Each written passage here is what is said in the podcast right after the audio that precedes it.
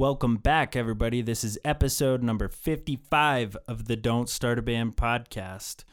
Uh, today, I have the first returning guest that is not a member of the Backseaters.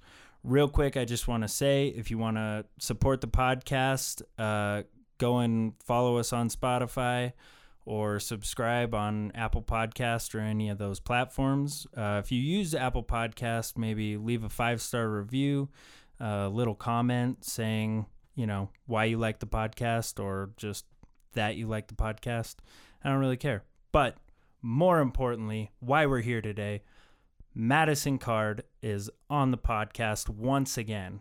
She's a singer songwriter, she's a model, but today we are focusing on her acting career because she is in a movie that is coming out November 13th called Safe House 1618.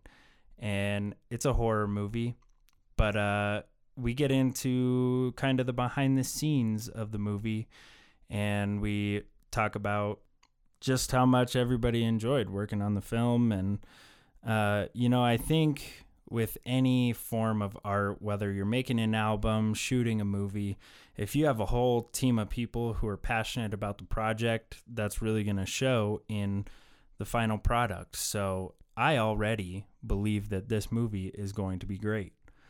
So let's get into it. This is episode number 55 with Madison Card. Cue the music.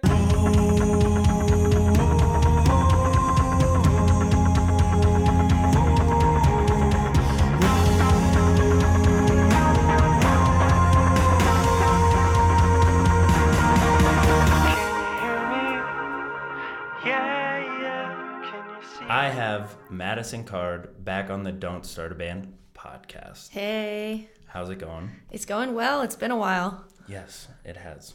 We talked about it. It was pre pandemic. It was. A lot has changed. I haven't even, like, on the podcast liked saying the word pandemic just because, like, people are so tired of hearing Sick it. of it, yeah. So, uh, let's just first off talk about how have you been?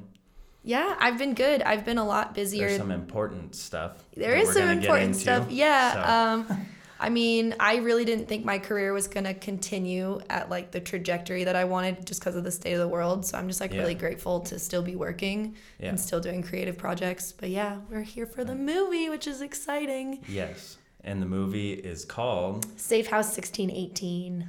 Do you know like is that like supposed to be like the address in the movie? It is. Okay. Yes. I'm uh I'm very excited. And when I was thinking about this episode, like I was trying to think of like what questions to ask.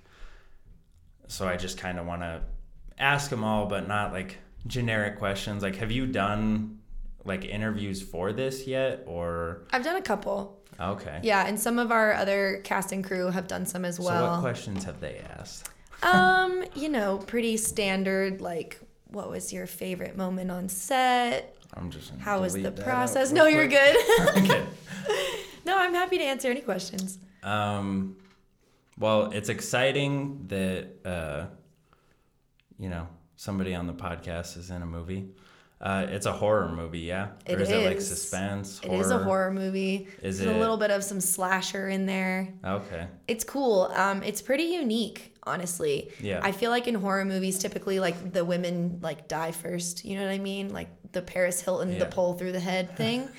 but this script, um, it's based around three sisters who Okay. fuck some shit up. Not to give away any spoilers or anything, but it's really cool to have three female leads in a Yeah. horror movie. That is Um, very cool. And yeah. There's not some macho guy that's like, "Come on, I'll try to save you." Right, exactly. So Like I, usually that guy dies first anyway because Yeah. he like walks in said dangerous place first. But Exactly. So I think it kind of breaks down some barriers and will hopefully inspire future horror movies to kind of like break the mold a little bit. yeah, Um, I feel like there's kind of like a ABC that horror movies follow, and this one is really different.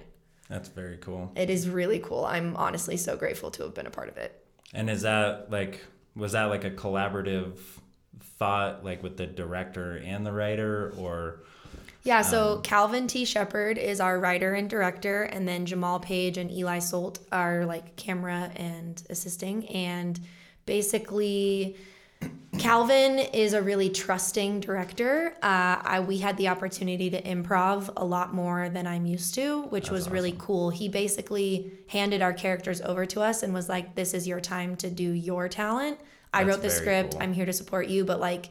If you think that something I wrote doesn't line up with the way you've developed your character, you have the decision to change it, Yeah. which is really rare. So it was very collaborative. Um, it it really kind of just all came together too because a lot of us lived together for two weeks when we were filming on set. We really Yeah. like immersed ourselves in the environment. We lived in the safe house that we filmed at. That's so tight. it was really cool and we I like to call it like the hive mind when you've been working with creatives for so long, you kind of start to predict each other's movements and you're Yeah, really like mimicking each other and so the improv was really successful in my opinion which was a very new experience for me because most directors are uh, obsessively controlling and calvin is not that he's a very trusting director Do you think part of that has to do with like the talent of the movie? Because like the thing, clearly you're a talented person, a very creative person. So I mean, somebody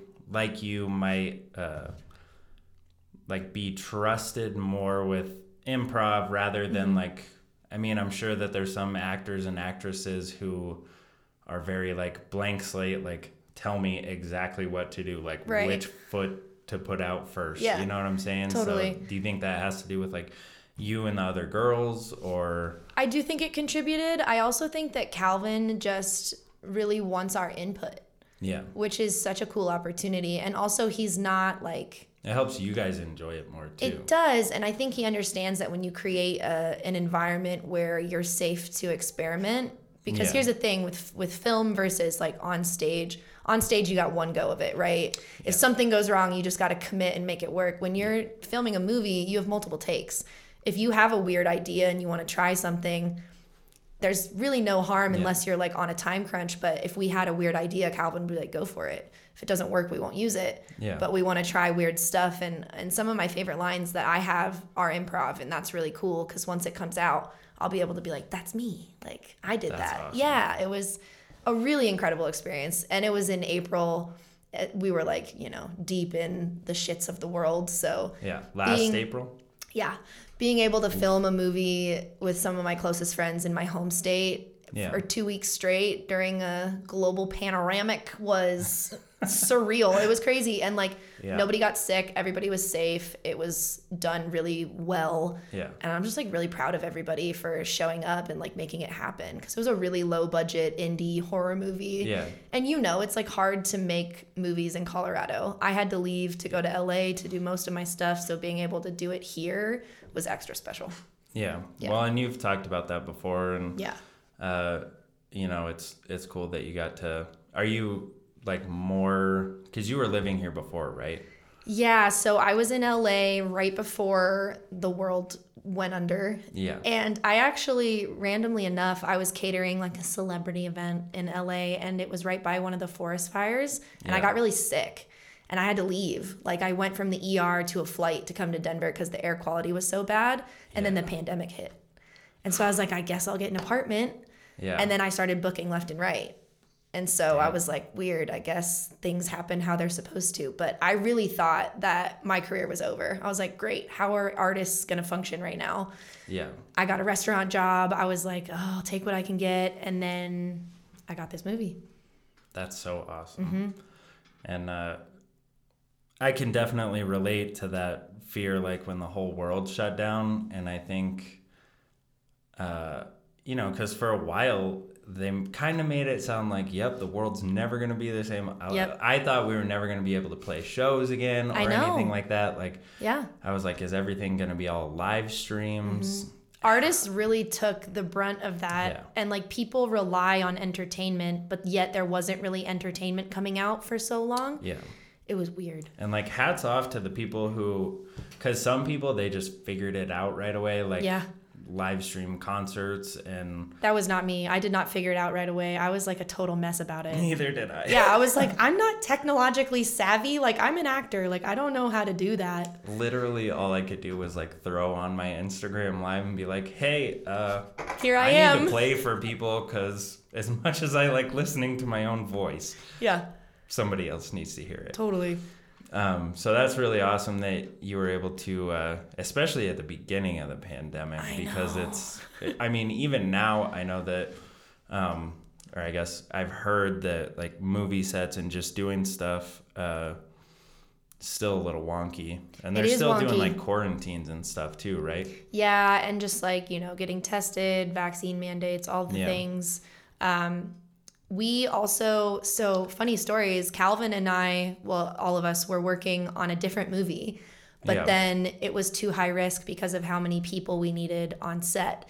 So Yeah. Calvin ended up falling down his stairs and getting a concussion. He wrote this script while he was concussed and which is incredible. His creative process is so fascinating to me. He's truly a creative genius, but he wrote this script like in remarkable time and we just started because since it's like, you know, a safe house, there's obviously a limited amount of people. So it was a much smaller cast and crew and something we were able to do safely and It's almost sure like a little punny, you know what I mean? Because it's little like bit. a horror movie, but then you have this like safe house safe from the pandemic, so it's like totally. Yeah. So it really shout out to Calvin, like that's It was awesome. That's I don't know how he did it, but I'm sure we'll end up going back to that script, and we have future scripts in the works um, that hopefully won't be limited by that kind of stuff. But really, this was like a product of our environment, and we Yeah. all just like were craving something because it was so difficult to do castings and all of our auditions are on Zoom and there's a lag and like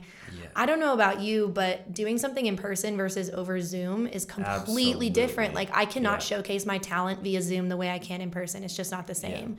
And so we were all just desperately looking for a project and we were like fuck it. We don't know if this is going to go anywhere. It's super low budget but like let's just try it. And so we filmed for two straight weeks and we ended up getting full distribution so we're like we did the impossible really like we got Yeah. the biggest goal that we had we we did it that's insane. it's surreal it honestly has not hit me yet it probably will at the premiere next week but i have not That's probably why you're here. Because if it had hit you a week Yeah. ago, then you'd been like, eh, oh no I'm kidding. Um, but yeah, that I mean, that was something we kind of talked about before the podcast. Is like, Mm-hmm.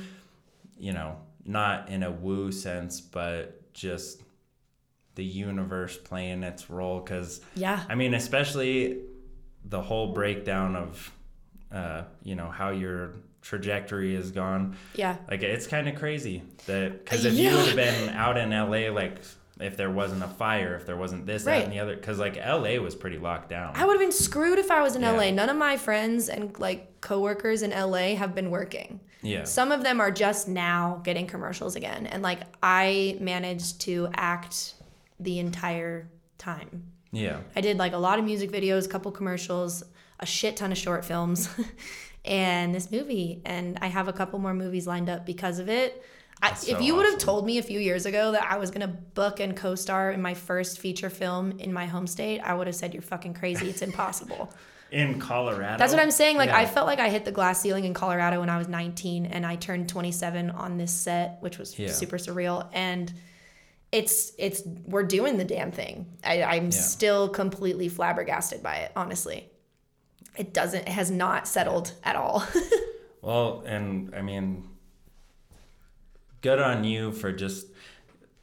Okay, so I have this like, this theory, or maybe I've just overthought Forrest Forrest Gump too much. I love that movie. But like the whole idea behind that movie is he just says yes to everything. Like you want to go to college, play football, yes, join the army, like all this stuff and like he had a pretty like good life just by not closing himself off to like opportunities and just like even the running aco- across the country Right. thing like it just like he just went after it didn't ask questions and it sounds like that's what you did you're not like is Mm-hmm. Yeah. this movie gonna work out blah, blah you were just like this is what i'm doing i have this opportunity which is an amazing opportunity to begin with but Yeah. some people uh, you know, when opportunities hit them like that, they get a little nervous or skeptical. Yeah, they let their fear center control their actions. Yeah. yeah. Well, and I always say that like you can't kink your hose from pain without also kinking it with like joy and love and stuff. So if you're going to yeah. do life to the fullest, you kind of just have to be open to all of it. And as an artist, like bad experiences are also a gift because I can just turn it into like a new album or a new script or whatever. So I mean, I'm not perfect. I still get scared all the time, but yeah. I try really hard not to let my fear dictate my decision making. And I'm just kind of like, fuck it.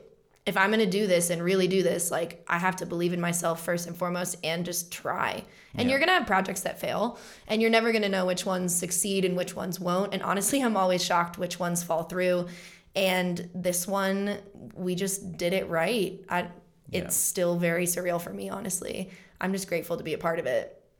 That's awesome. It's so awesome, dude. It really is. Like I'm kind of like geeking out about it because it As premieres next week. Yeah, it premieres uh, November 13th and 14th, Saturday and Sunday, up at the Lyric in Fort Collins, which is also super dope because I love that venue. If you live in Denver, Fort Collins is not that far. It's not. Make you should go. Drive. Be like me and get a hotel and have a fun weekend. Exactly. yeah, and tickets are still available. They're 10 bucks. So, like, super accessible. We'll all be there. We're doing a panel at the end to answer questions. There's obviously like snacks That's and drinks. Yeah, you should come, dude. It'd be fun. I'd at this point I'd be a fucking hypocrite if I was like Fort Collins is not that far. Hey, I can't make that drive. Sorry, man, I can't do that. uh, yeah, I would love to go. I, I don't think I have any. Uh, it's gonna be super cool. Anything going on, and obviously want to show support. Thank you. Yeah, um, I'm curious what you think. I will say though, I'm not. uh, well, okay. I enjoy like slasher ish movies. Yeah. I think some of the like spiritual, like ghosty stuff, it lit, it hits a little too close to home. Can I tell you a secret? Yeah. I'm super, super terrified of scary movies. and all of the projects I've done this last year are horror. And I don't know how that happened. Like, I was the kid at sleepovers that was like, no, we can't watch a scary movie because I'm going to have nightmares for years. And I yeah. still have nightmares about seeing The Descent when I was in sixth grade. And I'm terrified of caves now. Like, I don't I love you, Calvin, Jamal, and Eli and Garrett, and all of you. I don't like scary movies. They scare the shit out of me. Yeah. But when you're involved in the process and you see how it's made, it does help a little bit. But like, I jump when I watch this movie, and I know yeah. what's gonna happen, and it gets me every time. And like, I it That's hasn't like really, yeah, it hasn't really gotten into my head the same way. But I agree, paranormal stuff like freaks me the fuck out. Yeah. I really like thrillers and I like slashers and blood and gory stuff doesn't bother me, but like. Yeah if there's a ghost fucking with you in the movie, I'm like, nope, I draw the line because yeah. I'm really spiritual and like this is some woo woo shit, but I'm pretty connected with that realm and I'd like to keep that as a positive experience and not be like scared I'm gonna get murdered by a ghost. Absolutely. Yeah, so it's really quite hilarious to me that I'm almost exclusively acting in scary movies right now, which I'd love yeah. to branch out into other genres, but I'll take what I can get and yeah it was a really cool experience and I loved it so much genuinely, which was such a surprise because when they came to me with a horror movie, I was like, I'm not gonna tell them that I get scared easily, like woo, which yeah. maybe that makes it easier I mean, to act in them. Would have gotten you like the job more. They would have been like, yes, right. we got a jumper. Yeah, no, I uh, I jump. I'm very yeah. easily startled. I get scared really easily. It sticks with me. I have nightmares. So it's funny you bring that up because like, yeah, no, I'm I'm going to get scared when we watch it cuz it's like a successful horror movie, right? So it's supposed yeah. to make you scared. as long as I'm not the only one going, Jesus. No, that will be me too, yeah. like jump scare stuff. Yeah. Oh my god. I bet and I mean, this is just me uh you know, thinking about it, but I bet horror movies are like a really good jumping off point because mm-hmm. I mean, it's one thing to jump straight into a rom com because then you can just like right kind of be yourself and it is what it is and it's all light and happy yep. and fun. But like being in a horror movie or some kind of like suspense thriller, like that's when you get to really see like what a person's capable of because you have like the non scary moments, but then you have the parts like, um, I mean, you've posted like clips and stuff like mm-hmm. it, it, it looks pretty terrifying like it is, and I have it's, to say, like, sold well. That's for sure. Thank you. Yeah, in other projects, I've just played like an exaggerated version of myself, yeah. or I get typecasted as like the girlfriend or the whore pretty regularly. So having a character that like her backstory is not based on her looks at all. Yeah. And she has so much range and is so much strength. And like, honestly, her name's sure the looks. Lee Holt. No, Lee isn't cute. Like she is a badass bitch, like ex-military, really cold, Yeah. really harsh, really, really protective of her family, especially her younger sister. And having the opportunity to play a character that wasn't based around physical looks or like being the you know the girlfriend on some guy's arm Yeah. was so cool for me but it was also such a challenge as an actor because her range and like her changing moods throughout the film i'm sure you'll see were not me like she is not me i am Yeah. not lee holt at all honestly i i as madison it's so weird talking about myself in third person i myself Madison did well. right? Like I pull from her strength sometimes when I'm Yeah. feeling like a little sad bitch because I am a little sad girl sometimes. I think about that character that I played We've because talked about this. We grew Yeah. up listening to like emo, Emo shit. Yes, exactly. emo shows. Yeah. yeah, when I'm like losing my shit, I remind myself that that strength has to be within me somewhere because I pulled it out for that character, which has Yeah. been so like cool for me. That's the understatement of the year. It's been life changing because it's it's shown me that I'm capable of more because of a character I played. Yeah. which is just like what the fuck i didn't expect that out of like an indie horror movie not to Yeah. like degrade this at all it's a really wonderful project but we didn't like do this in la with a huge budget and all the lights and whatever like we really made it happen it with what we had impersonal. Like I if you agree. were- You, know, because then it becomes more of a part. But this is Right. like, it's going to be really relatable i think Yeah.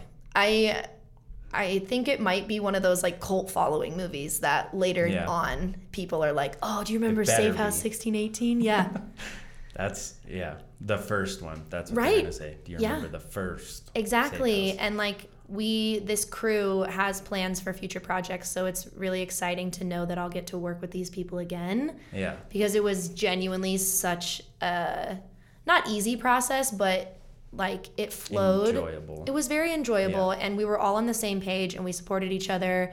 And like I said, we basically lived together for two weeks, so we were super slap happy, just like low key losing our shit a little bit because we were Yeah. tired and like exhausted, but in in the best way when you're tired from like doing something you're really passionate about.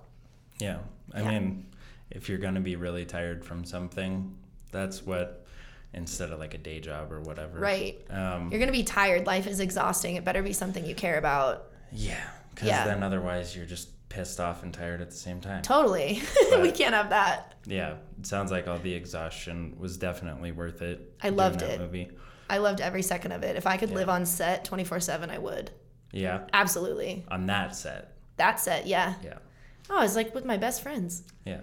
It's so Have you- crazy. Have you done like a few movies? Like I know you said you did like a few short films and stuff, but like Yeah. movie movies. So I am currently working on this movie called Centerpiece, and the director was an actor and the stylist for Safe House 1618. So it's Oh, kind really? of that like you keep booking because Still of the connections you made. Yeah, Yeah. we really are like a film family, and um, we are continuing filming this spring. And then I also have another movie with this one I can't really talk about very much, but it's like a big deal. Yeah. It's like a sci-fi big deal with a Hollywood director. I'm like kind of a big deal.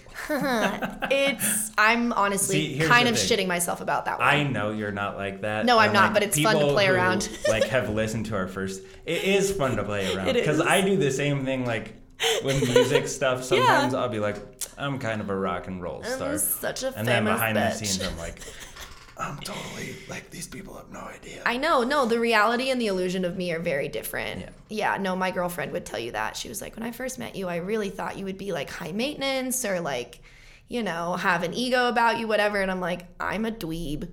yeah. I'm such a dweeb. Like I'm kind of pretty lame in real life. Yeah. Like honestly, I don't even like dress up or wear makeup in real life. Like I'm kind of just a stoner douchebag who grew up in Colorado.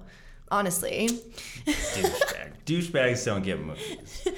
fair. Yeah. But yeah, it's like really surreal. And the movie I'm doing, well, the second movie I'm doing this spring is going to be the the biggest thing I've done to date, and I am so nervous. I'll I'll make it happen. Like I, I trust my talent, but I get really nervous beforehand, Mm-hmm. and then once I'm on set, I'm completely fine. Like no nerves, no stage fright. But it's the build up for me that I'm like, Yeah. oh my god, what am I doing? Who do I think I am? Yeah. Who is this Madison card that I've created? Like what the fuck? Yeah, The imposter syndrome. it's real. Yeah. Yes. Like obviously I don't get it to that extent, but there is like a little bit of it with performing live. Yeah. Where you're like especially if a bunch of people are coming, like when we sold out the Summit Moon Room. yes. Like before we went on stage, I was like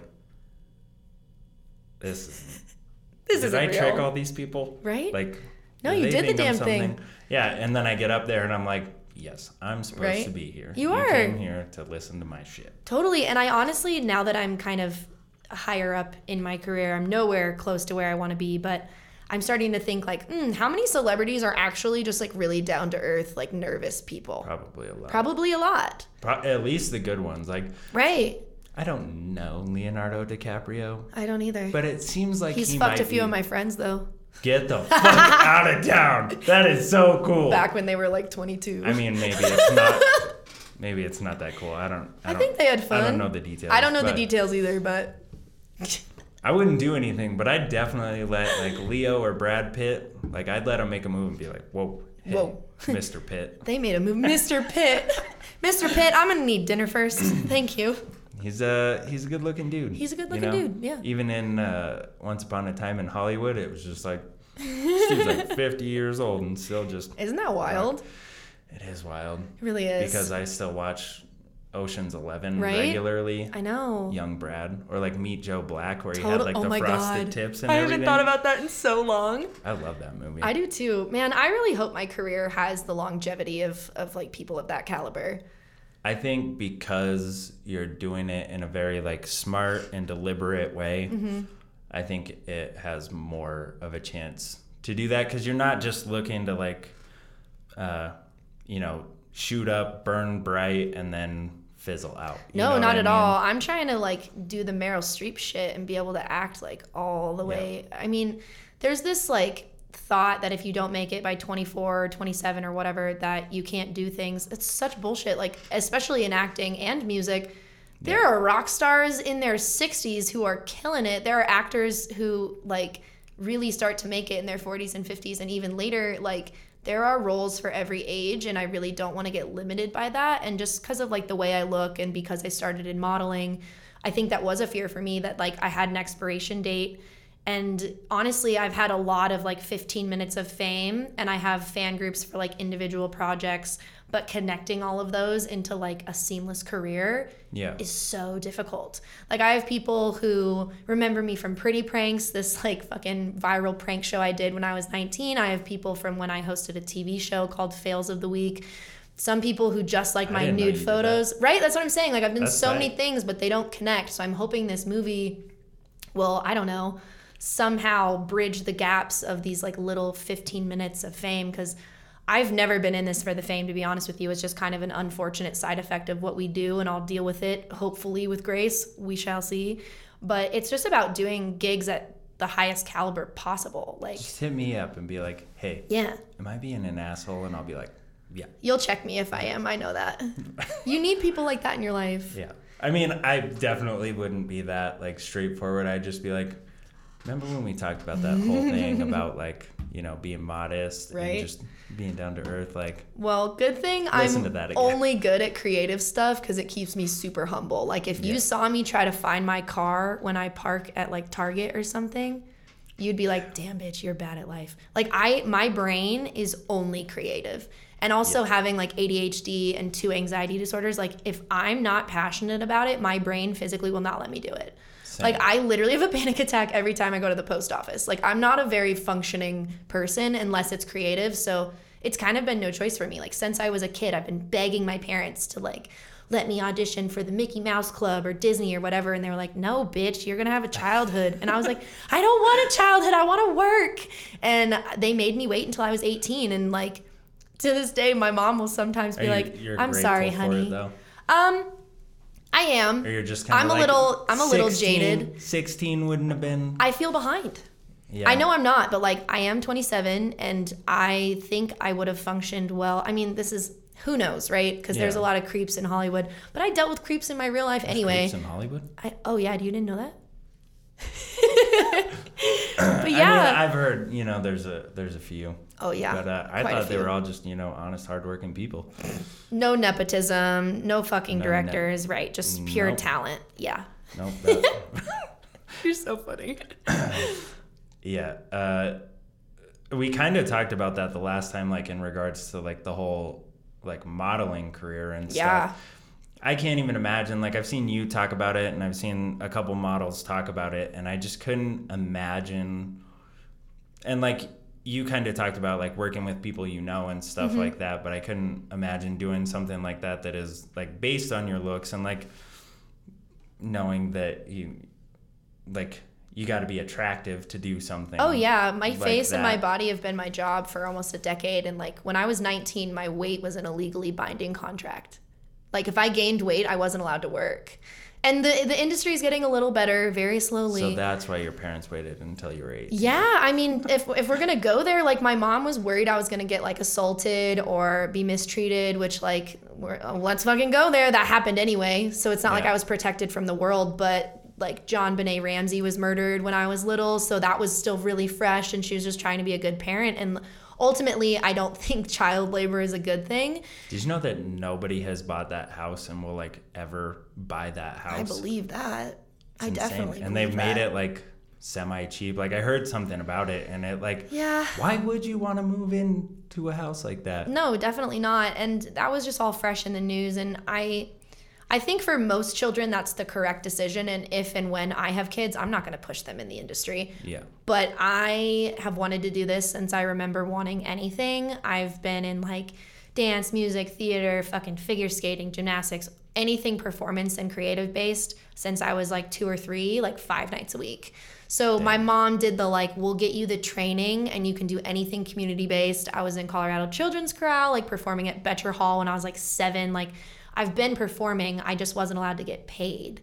Yeah. So in a way it was a really healthy decision and this slight jaded side of me is like damn it mom why didn't you move me to la when i was 14 so i could start auditioning like 10 years earlier Yeah. but also on the flip i chose this when i was 18 for myself i've created this for myself like my parents aren't famous i didn't come from money like all of this is because of me which does make it like a little more satisfying and juicy knowing that like i did it for myself You mean your parents didn't drop you off at Life Spot in a Rolls Royce?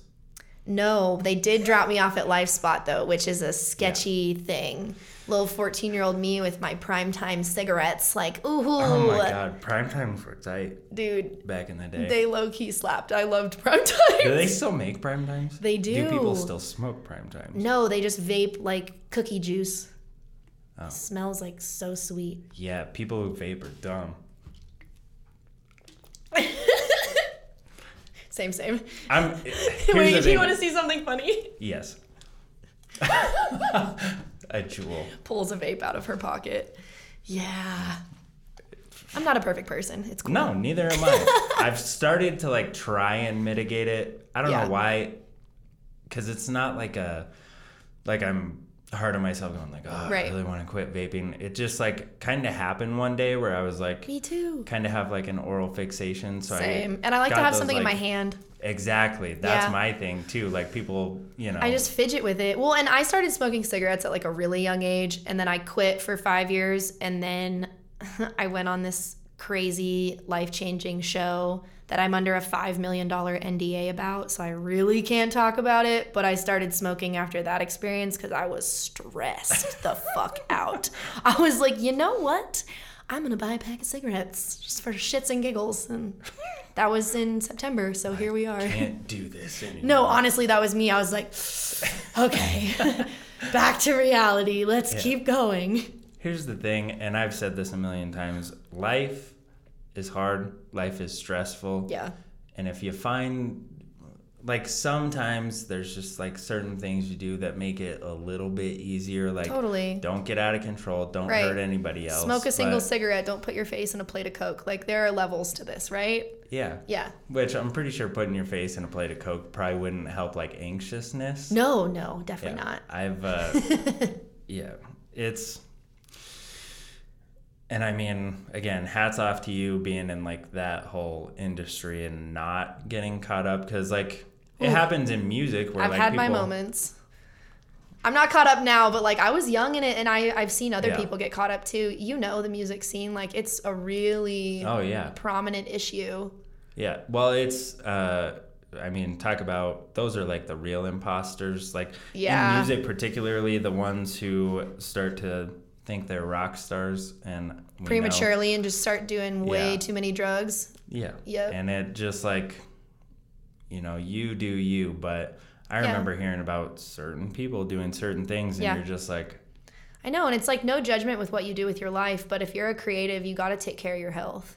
yeah, And like I have definitely been a person that's like, you know, dove into the like utilizing substances to be creative. But honestly, when I'm sober, it's a like a clearer flow of getting like writing out and stuff. And Yeah. like, yes, I've definitely been really drunk and written a song in like 15 minutes and whatever. But then once you sober up, you're like, oh, is that as good as I thought it was? Like, if you do it in a clear headspace, it might take a little longer and be a little like emotionally triggering, but it's better work in my opinion. Yeah. well, it takes sometimes a longer time to like open the door. Yes. But once it gets going, like It's it's, the same for me with like playing drums. Like, Yeah.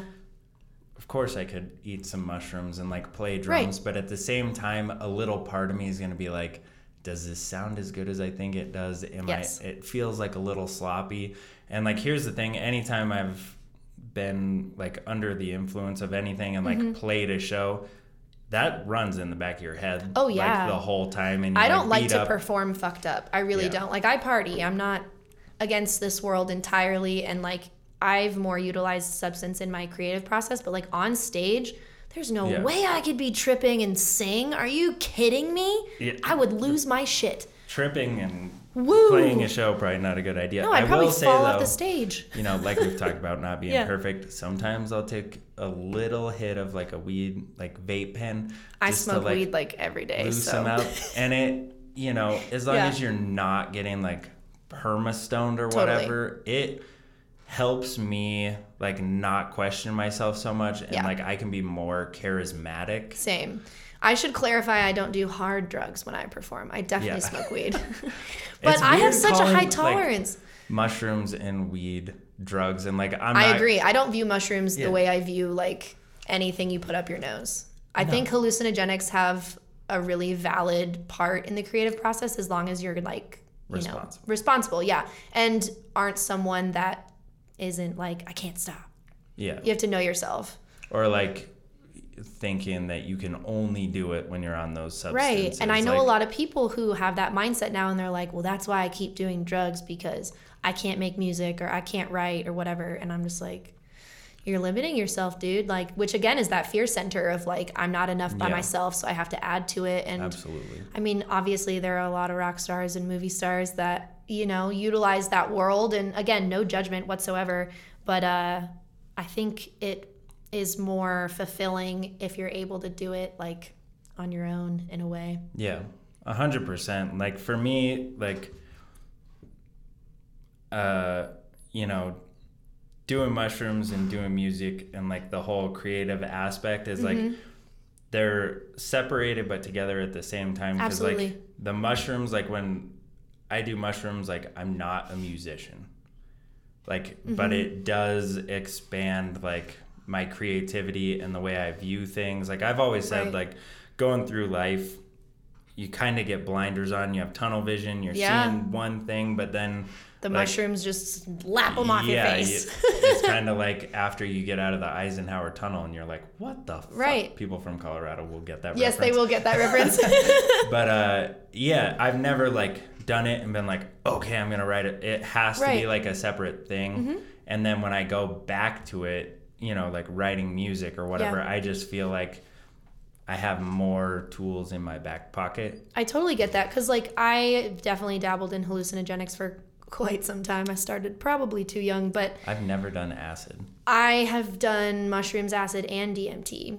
Which is a wild ass experience. But for me, like I like having those experiences as an isolated experience, and then I go back to my creativity with like a Yeah. new perspective, right? Like I think So that we're, is the totally valid. to that. Yeah. Like I've never like dropped acid and then went and performed on stage. I would I would lose it. I would be so nervous, but I've I definitely like yeah, And I'd be asking people like in the front, "Are you okay? Is, Yeah. like, is this good?" Like, I can feel your energy and I just sense that you're I not want, okay. I want you to be having a good time, okay? Because I'm not gonna have a good time. If you're not having a good time. Exactly. Right. So yeah, no, I I like hallucinogenics. I haven't done them in a while.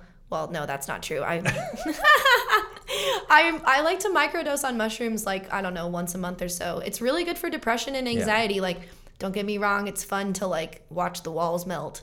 But sometimes it's nice to just like take a really really tiny bit and just Yeah. like alleviate your anxiety. Absolutely. Yeah.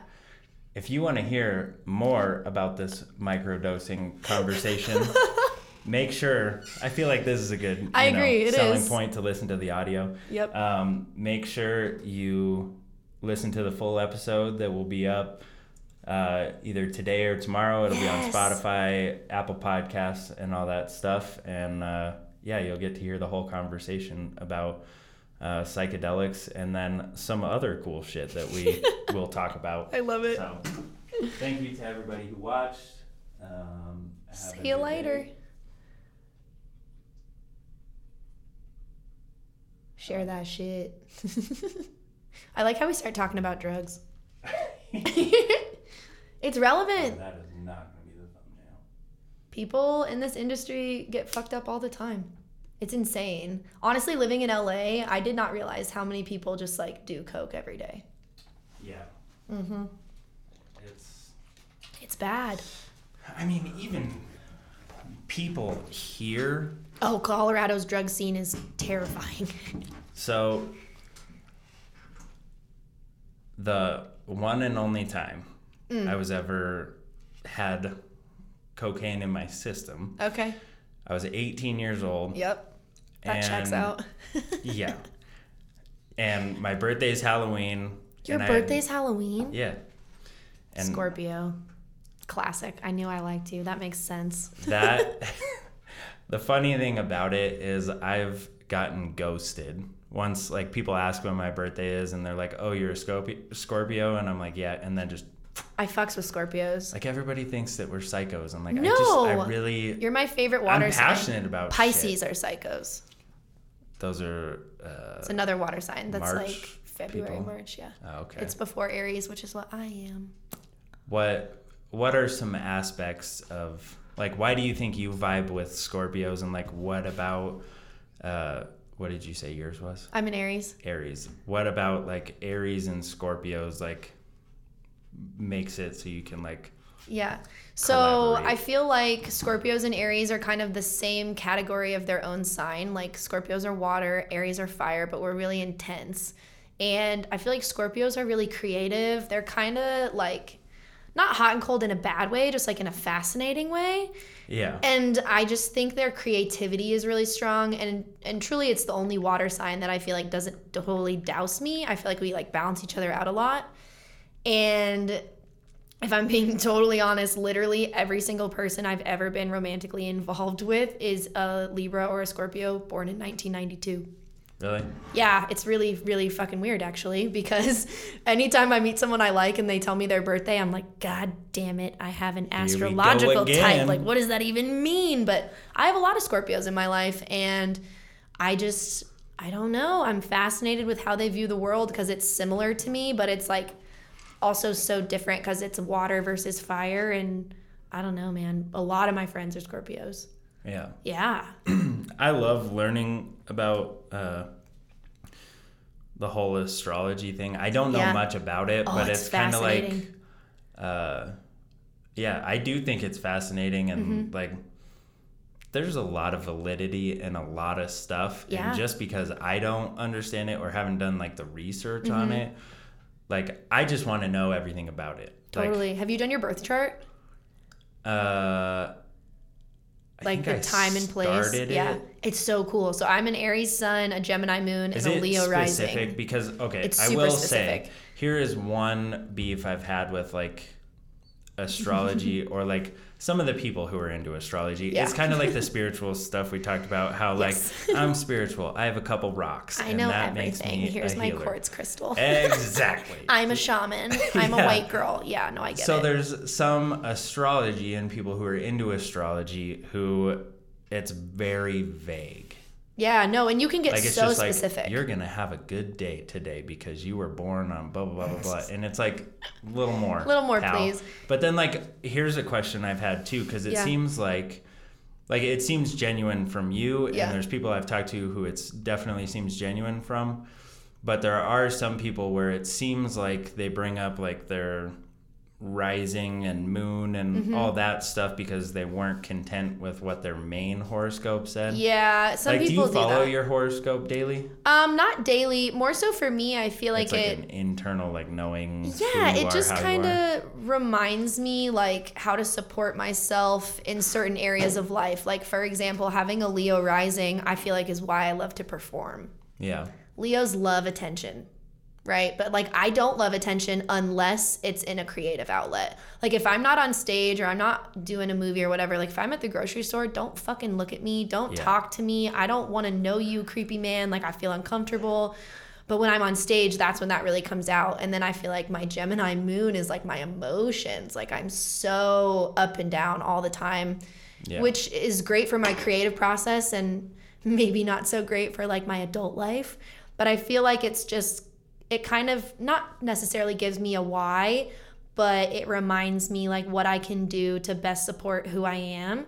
And once you get into like the houses and like where your planets are and stuff, I'm not amazing at it, but I have some friends who are like crazy educated in astrology. Like it's honestly comical to me how specific they'll call me out and they'll be like, it's because your Pluto is in Scorpio. And I'm like, please tell me what that means. And it's Yeah. it's just really fascinating to me because you can get so hyper specific. And I agree, the people who are like really vague about it, you're like, you don't know shit.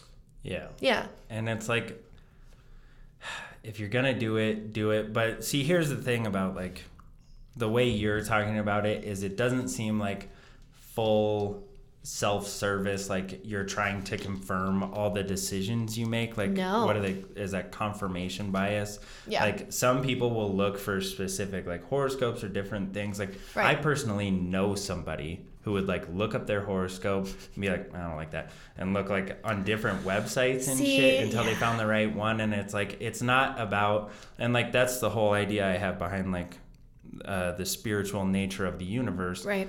is like it it's not supposed to be a self-serving thing and No. like maybe that's why it's not working out for you because you only call out when you need help and you're not grateful when things are good I agree. And You know? and honestly it's cool too just with like the changing seasons and like the phases of the moon and stuff. Every sign has a different reaction to different planetary alignments. So like some people can you teach me how to do this Yes, I would love to. because I would. like i've been intrigued but now i'm like Yeah, we'll do your birth chart. intrigued and then Yeah. we can find out just how psycho i am No, it's super fun because like some people thrive in different environments in different seasons. Like some people get really depressed in the winter, and some people are just so excited to go to the mountains, right? Yeah, exactly. so I feel like astrology is just kind of like, oh, maybe that's part of it. It's it's just like a cool expression and like learning who you are, and also just like if you can anticipate it that might Yes. lessen the blow Exactly.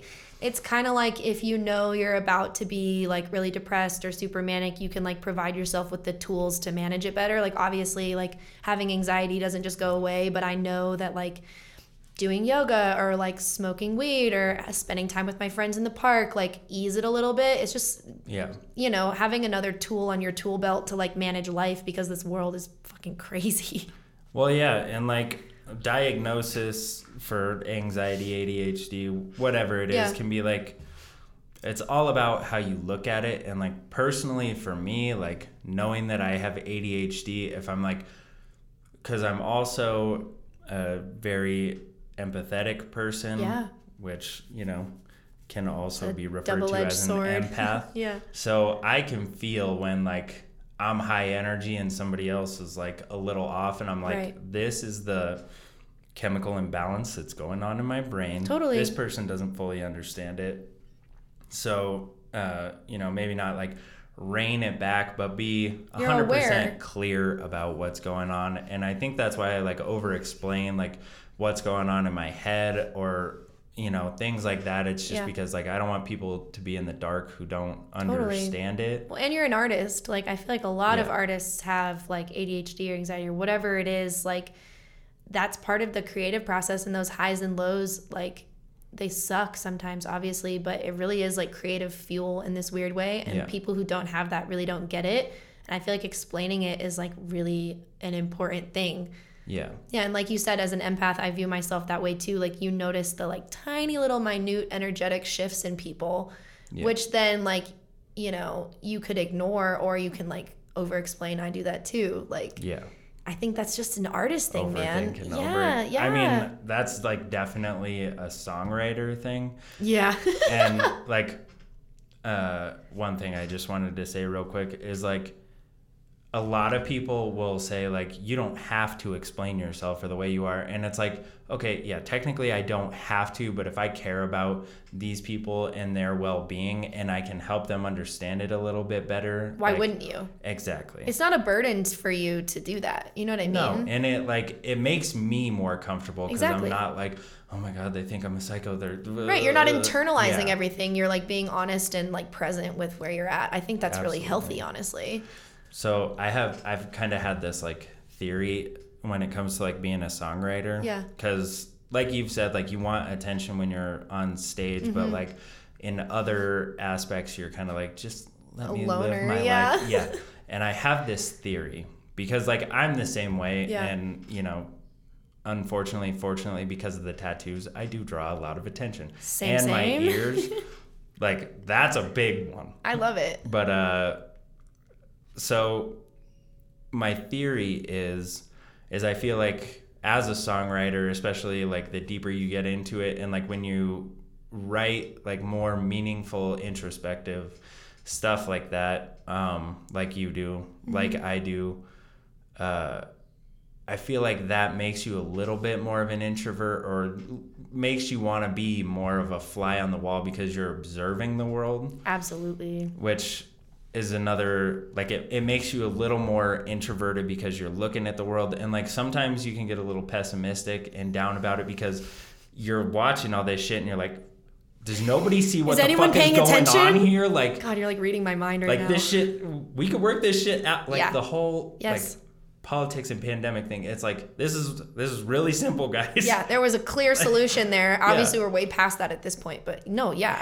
this happens to me all the time. I think artists are observant as fuck, and we also, in a in like a weird way, are kind of thieves. Like, I pull from the people around me all the time. Like sometimes when I'm not Yeah. creative or like feeling that flow, I'll just go sit at a Starbucks and just watch people.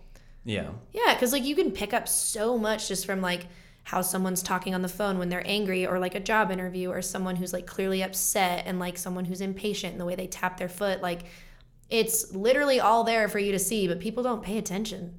No They're so like blinders in their own reality, like their own existence. And I'm like, y'all, our problems are really small. Yeah. Well, in the way my brain works, and like I think this is why like I can impersonate some people so well, is like it almost feels like I'm a robot with emotions, but I'm just like downloading everything. Yeah. Like I'm watching. I totally and, get like, that. Don't.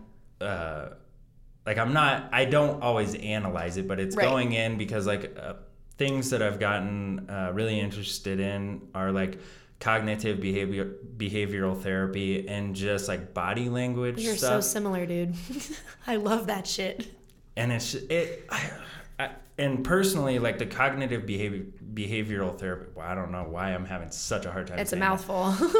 um, I got into that because I wanted to understand my quirks and everything like that. And through like understanding the way I work, it has helped me like understand other people and Yeah. which like you can probably attest to this. Once you like kind of understand people, like when somebody flips out at you and you're like, it holds like there's no reason they're doing it. Like a lot of people, they'll just like without thinking get fired up and they'll Right. argue They back and out. it doesn't make sense. But it, like for me, if someone's flipping out and it's unwarranted, I'm like, that's a them problem. That's yeah, you're like it's not personal, and I can meet them with compassion and not like take that energy with me. Kind of have like a barrier about it and be Yeah. like, okay, you're in your feels, no judgment, that's fine, but I'm not gonna engage and like fuel that fire. Yes. Yeah. A hundred percent. And nine times out of ten, after that exchange, if you have stayed calm and compassionate, Mm-hmm. it will end. And like this used to happen with me all the time in customer service, and now I'm delving back into it. Yeah.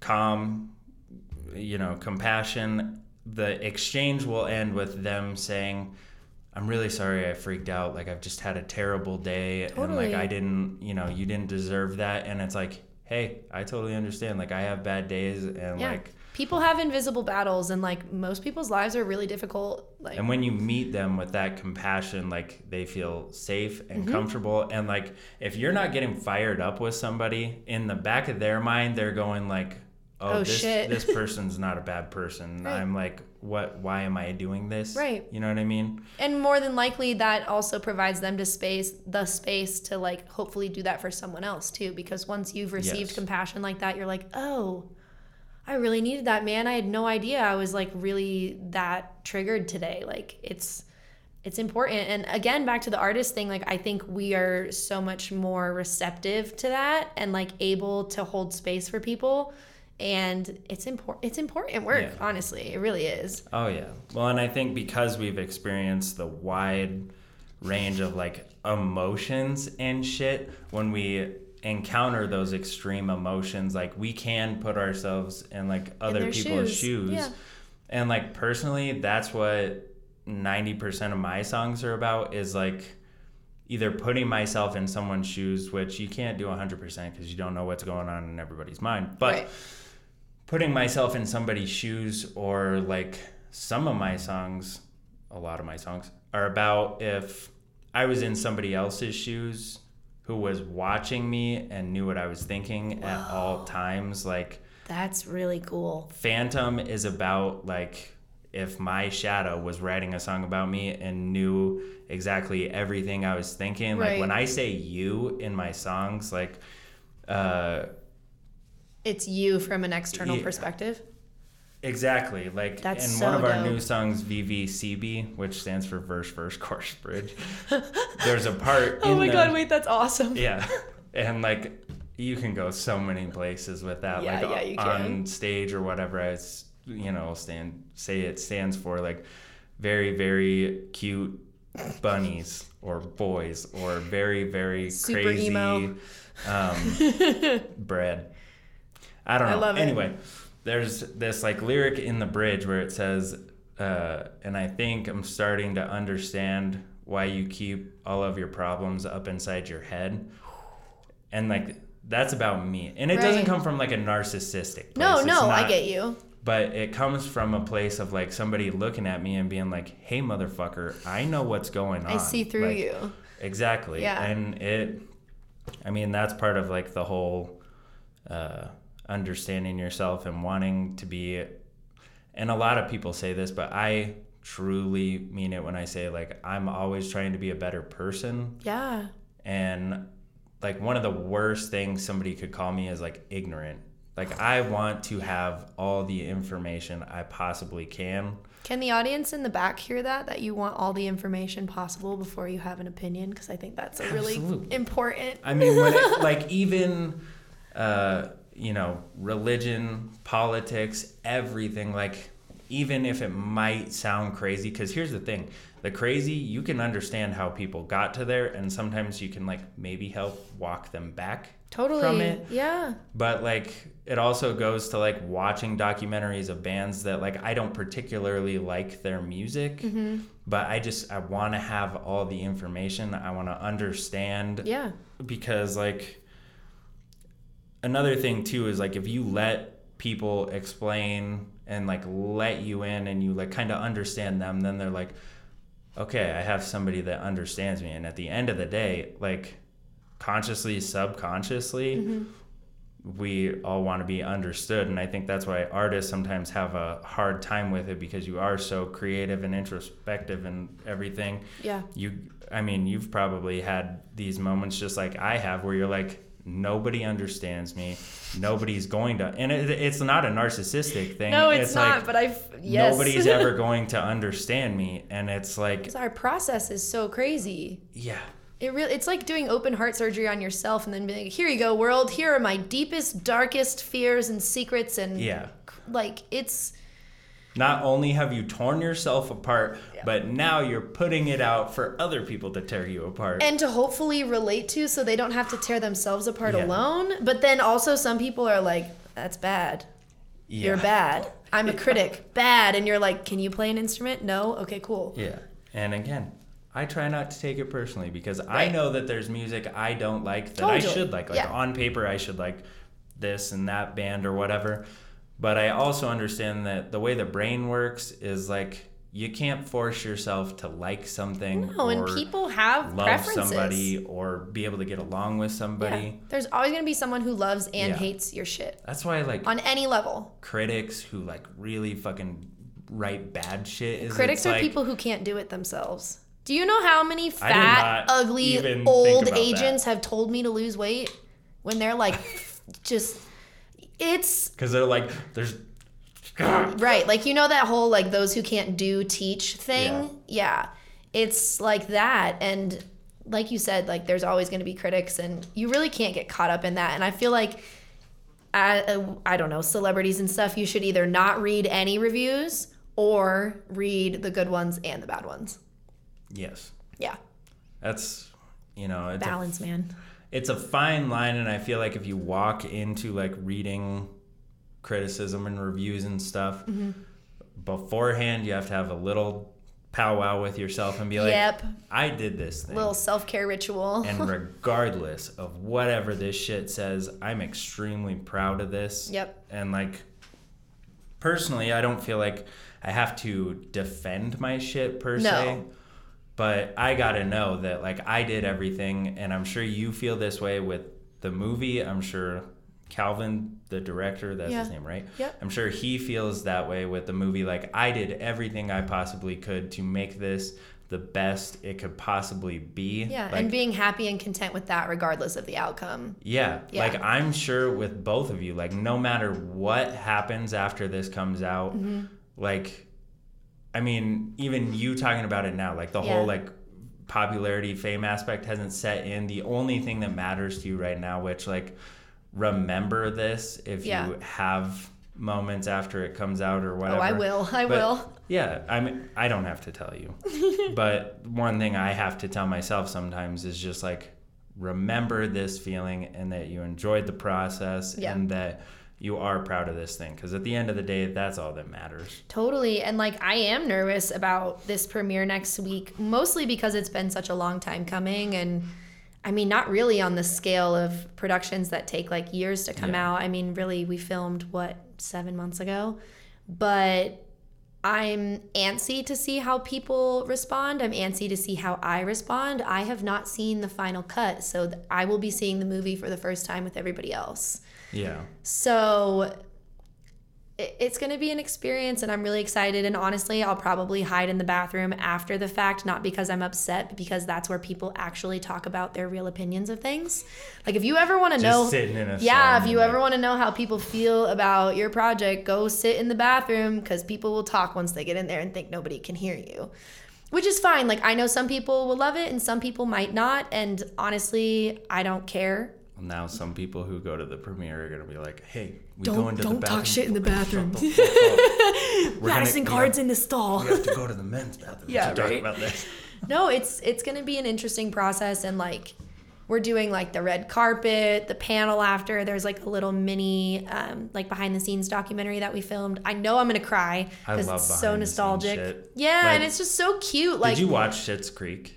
Are you kidding? Of course I did. So did Moira you- Rose is like my spirit animal. I should have known. You, you were going baby. there with that. Yeah, no, I love that show. David too. Oh my god. Uh, David. is, David. Like David. David. I am like I would consider myself like the straight version of David. I love that so much. I connect with him like especially Yeah. with the what? Yep. Like I'm that dramatic. Yeah, and same. So like watching him was like What a feel like relief. I can be like that, but I love that show. Honestly, it'd be such a dream to be on a show like that. I know, like that ah. close knit. Like, yes. But that like little like mini documentary panel thing that they did like Yeah. after the last season, like I got It's a choked up tearjerker. No, that. same, same. Just and like I had no idea the impact that that show had, but that just goes to show like a lower production. Like they filmed it in Canada, I Yep. think. Like this small thing Yeah. turned into like a cult following, Mm-hmm. like you kind of talked about, and like had an extremely positive impact on like the LGBTQ plus community that like I'm sure they didn't anticipate at all. No. But once you like look at that and you look at the show, you're like, oh. Yeah, like when David's talking about the bottle of wine in comparison to his sexuality, like that Yeah. hit for so many people. And just knowing that the father and David are actually father and son in real life Yeah. and that he supports his son in that way and is like not just supports him but is proud of him and loud about his son and not Yeah. like embarrassed in any way shape or form like our community needed that and like Eugene Levy just seems like such a good guy. Right? I know. And like the actress who played Alexis Rose like had never really done anything, was kind of on the fence about continuing acting because it's a fucking struggle. And then gets this this show that may or may not do anything and then they get re-signed for new seasons because people loved it so much like I am obsessed with the attitude that that show has specifically around the LGBTQIA plus community because it, it's always like part of the plot or like this person is gay, right? Instead of just Yeah. like portraying them as a fully rounded person. Well, yeah, like Will and Grace, it was like Right. revolved around. Exactly. And David's sexuality is never really defined in specific boxes or terms, which I appreciate because like I bounce around like labels are fucking hard for me. Like I really just say gay as a neutral term because like lesbian and bi and pansexual and queer, like there's so many options these days, which is lovely and wonderful, but you really can't put people in boxes and you shouldn't have to like have a label on someone to respect them and David like is such a fun character to watch Yeah. that people who might have had uh, I don't know, subconscious biases against that community were like forced to be like, oh, it's really not that big of a deal. Like, Yeah. sometimes I like red wine, sometimes I like white wine. I'll dabble in a rose. Like, Yeah. that was some of the most brilliant writing ever because it made it not a big deal. Because it doesn't Yeah. have to be this big catastrophic deal. Like, being gay is cool, but it's not like your whole identity. Yeah. It's, I mean, Like, there are other aspects to people, but being gay, they're like, you're you gay. about it. Like, Yeah. whatever, like, if you're straight, you don't walk around. I'm like, hetero, nice to meet all you. All the time. Right. Like, I'm heterosexual. I'm straight. Right. Like, it doesn't just, define their existence. Yeah. And I feel like a lot of people, you know, upon, and I mean, I'll own up to it. Like, when you start watching the show, Mm-hmm. you do wonder, like, Is he gay? yeah, Totally. because, and I, Which is okay. I don't would think like that's a to bad blame thing. society because there is Right. such like an emphasis on figuring out. You're like, is he gay? Is he Right. straight? As a Is he we're this?" obsessed Like, with who people fuck. yeah, And we're which, like, obsessed with knowing like what you have under your fucking clothes. Like Yeah. it should matter with how you treat people. Really like I just want people to like be in love, like whoever you love. Like I'm happy about that. Exactly. And it's none of our business. Yeah, Fuck who you wanna fuck. out of like the. Yeah, I mean, The judgment of it all. Well, and just, I mean, that's a personal problem with me is just trying to figure everything out. So Yeah. I mean, It's because you're observant. You pay Yeah. attention. There's a lot to figure out in this world. Well, yeah, and it's almost like when you're trying to like, uh, you know, the way we've been conditioned when you start watching a new TV show is you want to know the characters, you want to know their backstory, who they are, blah blah blah blah blah. Right. And like the fact that they they really don't like bring it up or anything or whatever. No. There's and I love that. the wine conversation, but the beautiful thing about it is like as you watch that show, you just come to love David for being David. exactly. And that's honestly Like, yeah. everything that every queer or trans person wants. Yeah. just to be treated as a human like it's we associate like personality traits and like being effeminate or fashion or whatever with like oh they must be gay which is fine and i love that the show kind of played into that just a little bit and didn't tell you and then once they did tell you it wasn't like this is how i identify and my parents support me and blah blah blah like Yeah. his dad just loved his son because he was his son And it really should and is that simple. I mean, obviously, not everyone is fortunate enough to have parents who understand that lifestyle, but like that show gave a perfect example of how you can support your kid without making it a big deal. They're just a human being. Like, it's Yeah. really no different.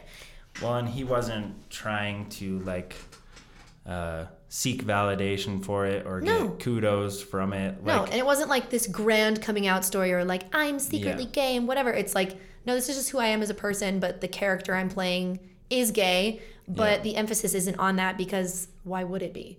No, it's the emphasis is on him be- Being having the hilarious as goofiest fuck. fucking fashion choices. Oh my like, god, the black and the white. Oh, I honestly love it. I should have gone shit- as David for Halloween. That would have been awesome. Yeah, some of the shit he wore is just fucking. And the stuff he says, and his relationship with Patrick. Um, I love that, too. It's so when Patrick accurate. plays him that song, like when they have that like I little cried. open mic night, I was like, oh I know. god. And like representation is so important. like, fuck you, fuck you, Right. for making me feel this way, fuck you. and like I don't know if you've noticed, but like most gay characters in TV shows get like abused or murdered. Like they're, or they're hypersexual. right, like they're represented, but in a negative light. And so having that relationship and like just you know Patrick's maybe never been with a man before, but he's completely open to it because it's someone he loves. Like that is how it is. It really is that simple. It's not this like.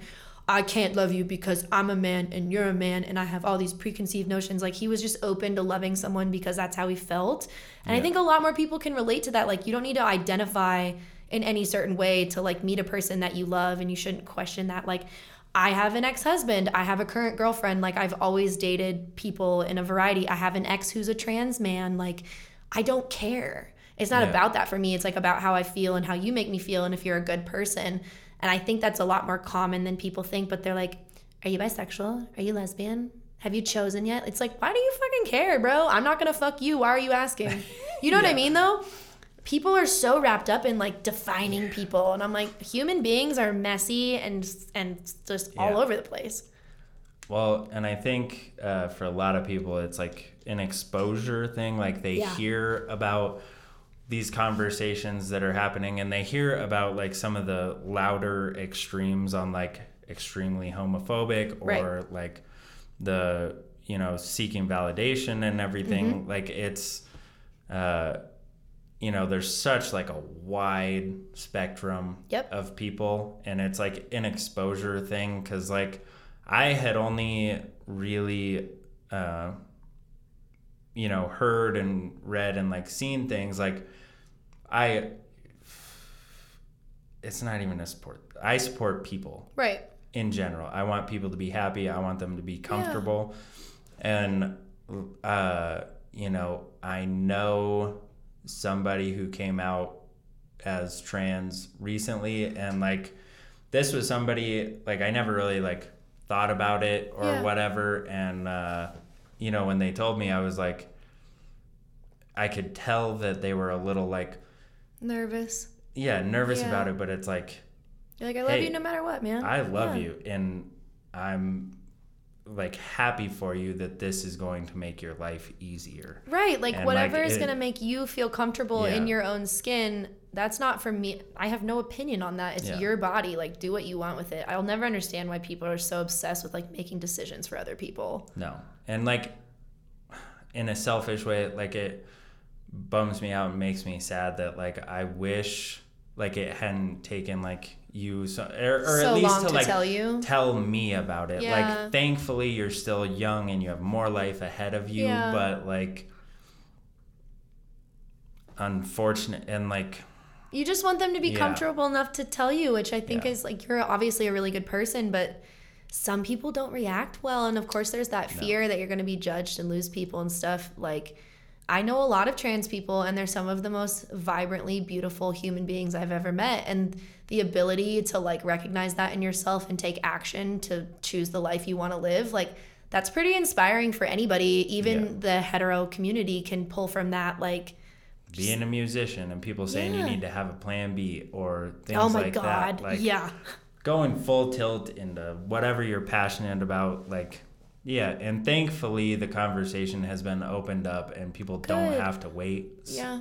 Well, I mean like our conversation, but I'm saying just like the worldwide conversation Mm-hmm. in general has been opened up so maybe like people don't have to wait too long like there's like you can find people who are like-minded Absolutely. And, Progress is uh, happening. It's a little slower than I would like, Yeah. but it is better.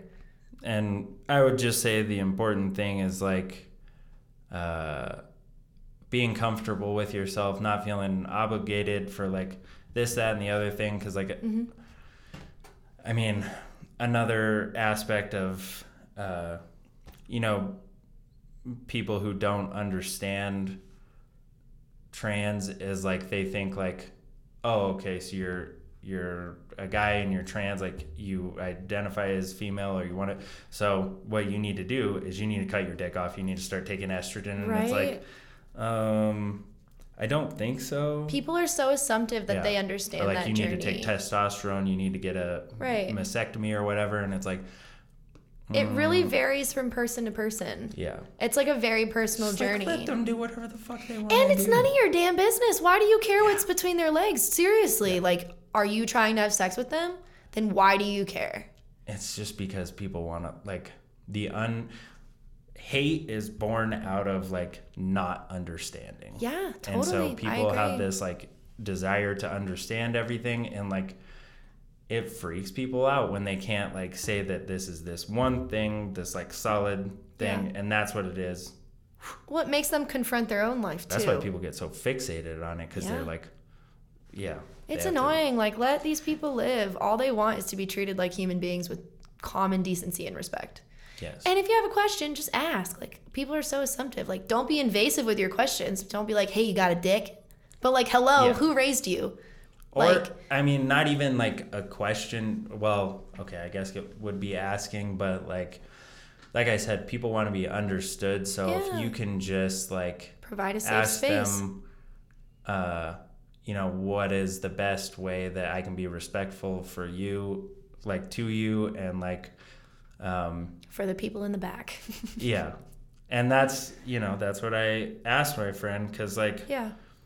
this person our whole lives i had always said like that's awesome dude thanks dude and i like asked straight up i was like is this okay I that want to be respectful Right. like i'm not trying to like Right. walk on eggshells or Well, because some people view dude as a gender neutral term and some people view Yeah. it as like a masculine term.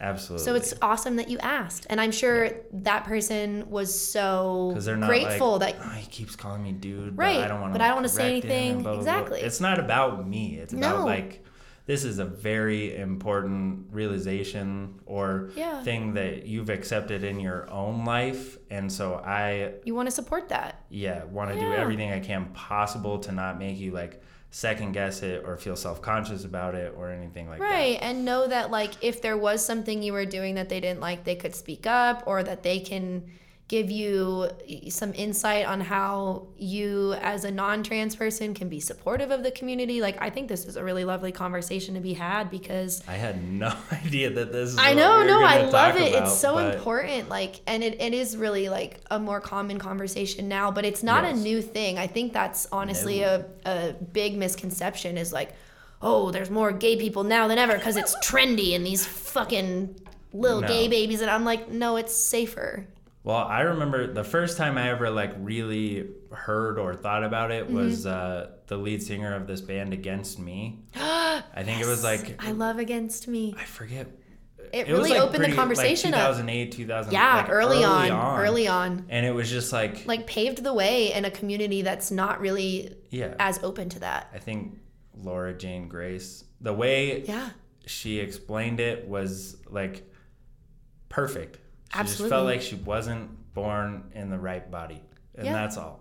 And like And a lot it. of people feel uncomfortable in general. And if you find like the way to understand it yourself, like why you're uncomfortable, Yeah. then you can And take action deep to breath. like yeah, be more comfortable. absolutely. I think that's great. I support it 100%. Like the woman that I came out with in high school is now a trans man and he is so much happier. yeah, He's so much happier. Like it's it's honestly like palpable the change in them as a person. And I like I have no issues with that. I think it's awesome. And the crazy part is that a lot of people have been like, "See, you were straight all along."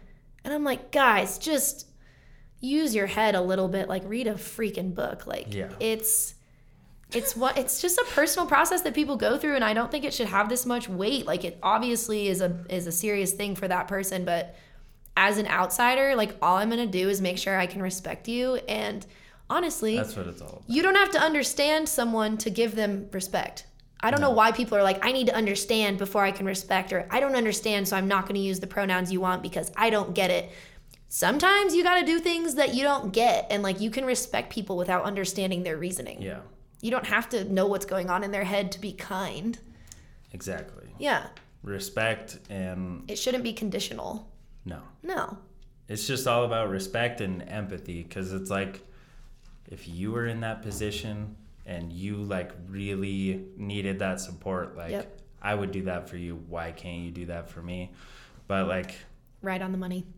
at the end of the day, like we've said probably a hundred times Yeah. during this episode, we're humans and we're not perfect, and it's hard to explain certain things to certain people. But at the end of the day, like human to human, I understand that you have emotions, and I've felt a lot of your emotions sometimes, and I know what it feels like to be uh, either not heard, not respected, um, misunderstood, or whatever. Right. And you know that that's a shitty fucking feeling. Those so are universal thing- feelings. Yeah. the- Everyone should understand that. Yeah, and you if you know what that feels like, the last thing you should ever want to do is make somebody like feel that way. Absolutely. And like the triggers of those emotions might be different in people, but the feeling is the same. Yeah. Like you said, we're all humans. Like, unfortunately, I know I would much rather be like a little alien dweeb on another planet right now, but Yeah. we are just like houseplants with emotions, you know? And I, I basically, Yeah. um, well, we're actually closer to mushrooms because I love that. The the whole aspect about like mushrooms breathing in oxygen and breathing out CO two. Like when I learned that, Fascinating. mind blown. Mind blown. But uh, Mushrooms can save the world, yeah. honestly.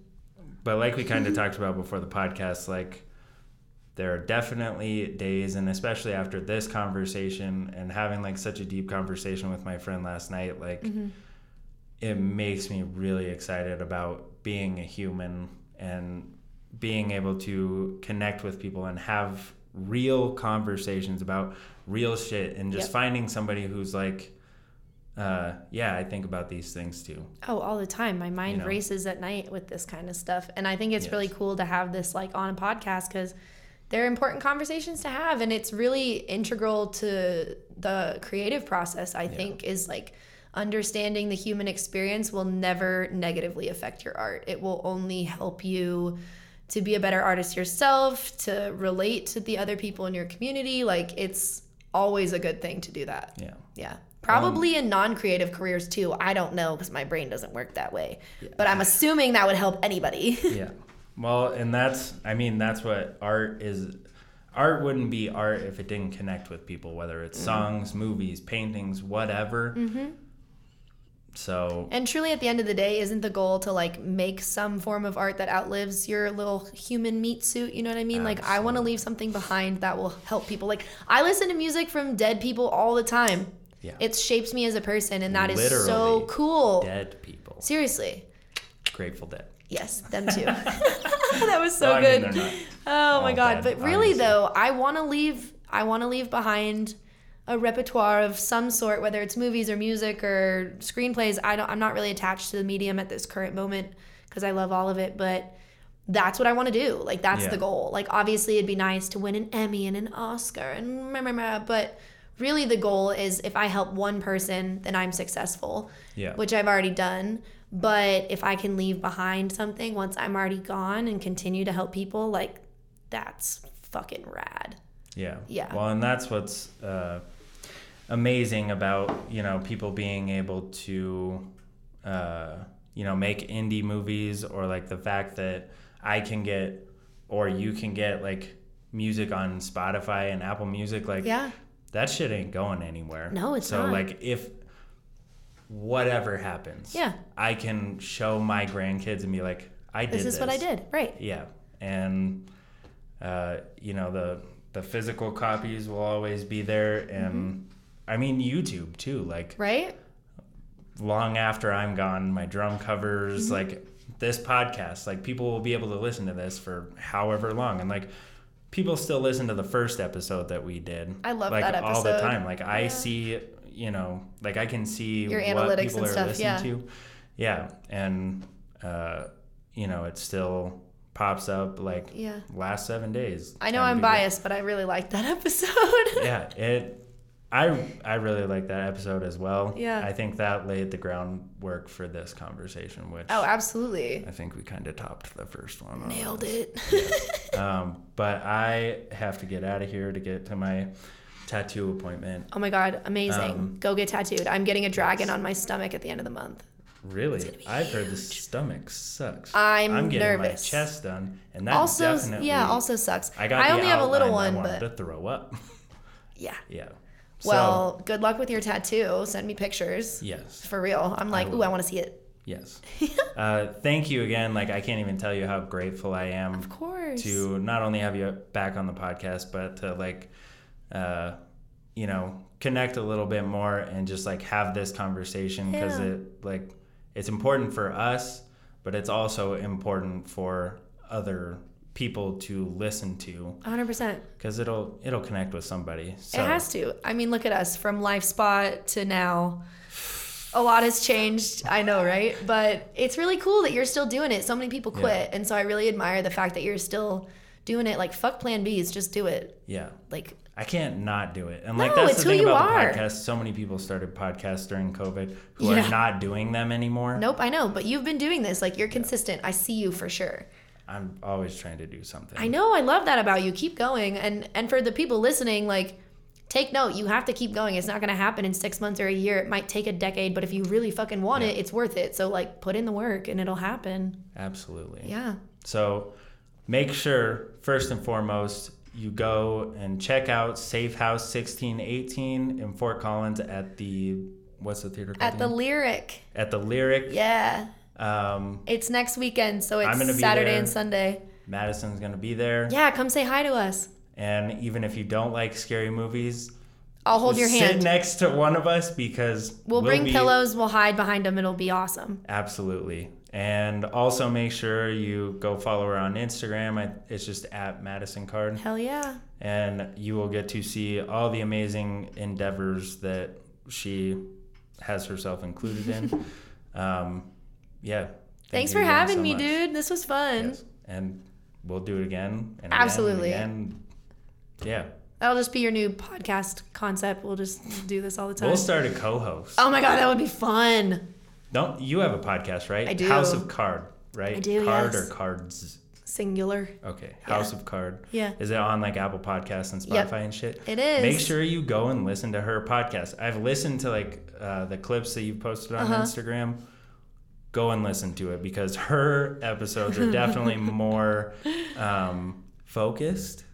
Like Oh, there's they're, important like- things you talk yeah. about that you kind of zero in on. Thank you. I So- try my darndest. I really try not to let enjoy my ADHD take over, but I have some episodes where I'm That's just ranting. No, but I love it though. That's how we fucking went all over fucking Candyland. I loved it though. So yeah, thank you so much. Yeah. And uh, yeah, go see Safe, Safe House sixteen eighteen. If you're not there, we're not friends.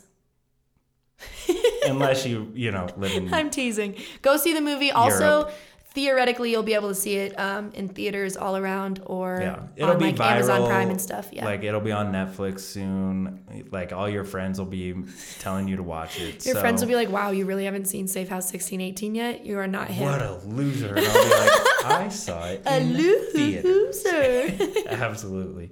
Thank you so much. Thank you. This is episode 55 of the Don't Start a Band podcast with Madison Card.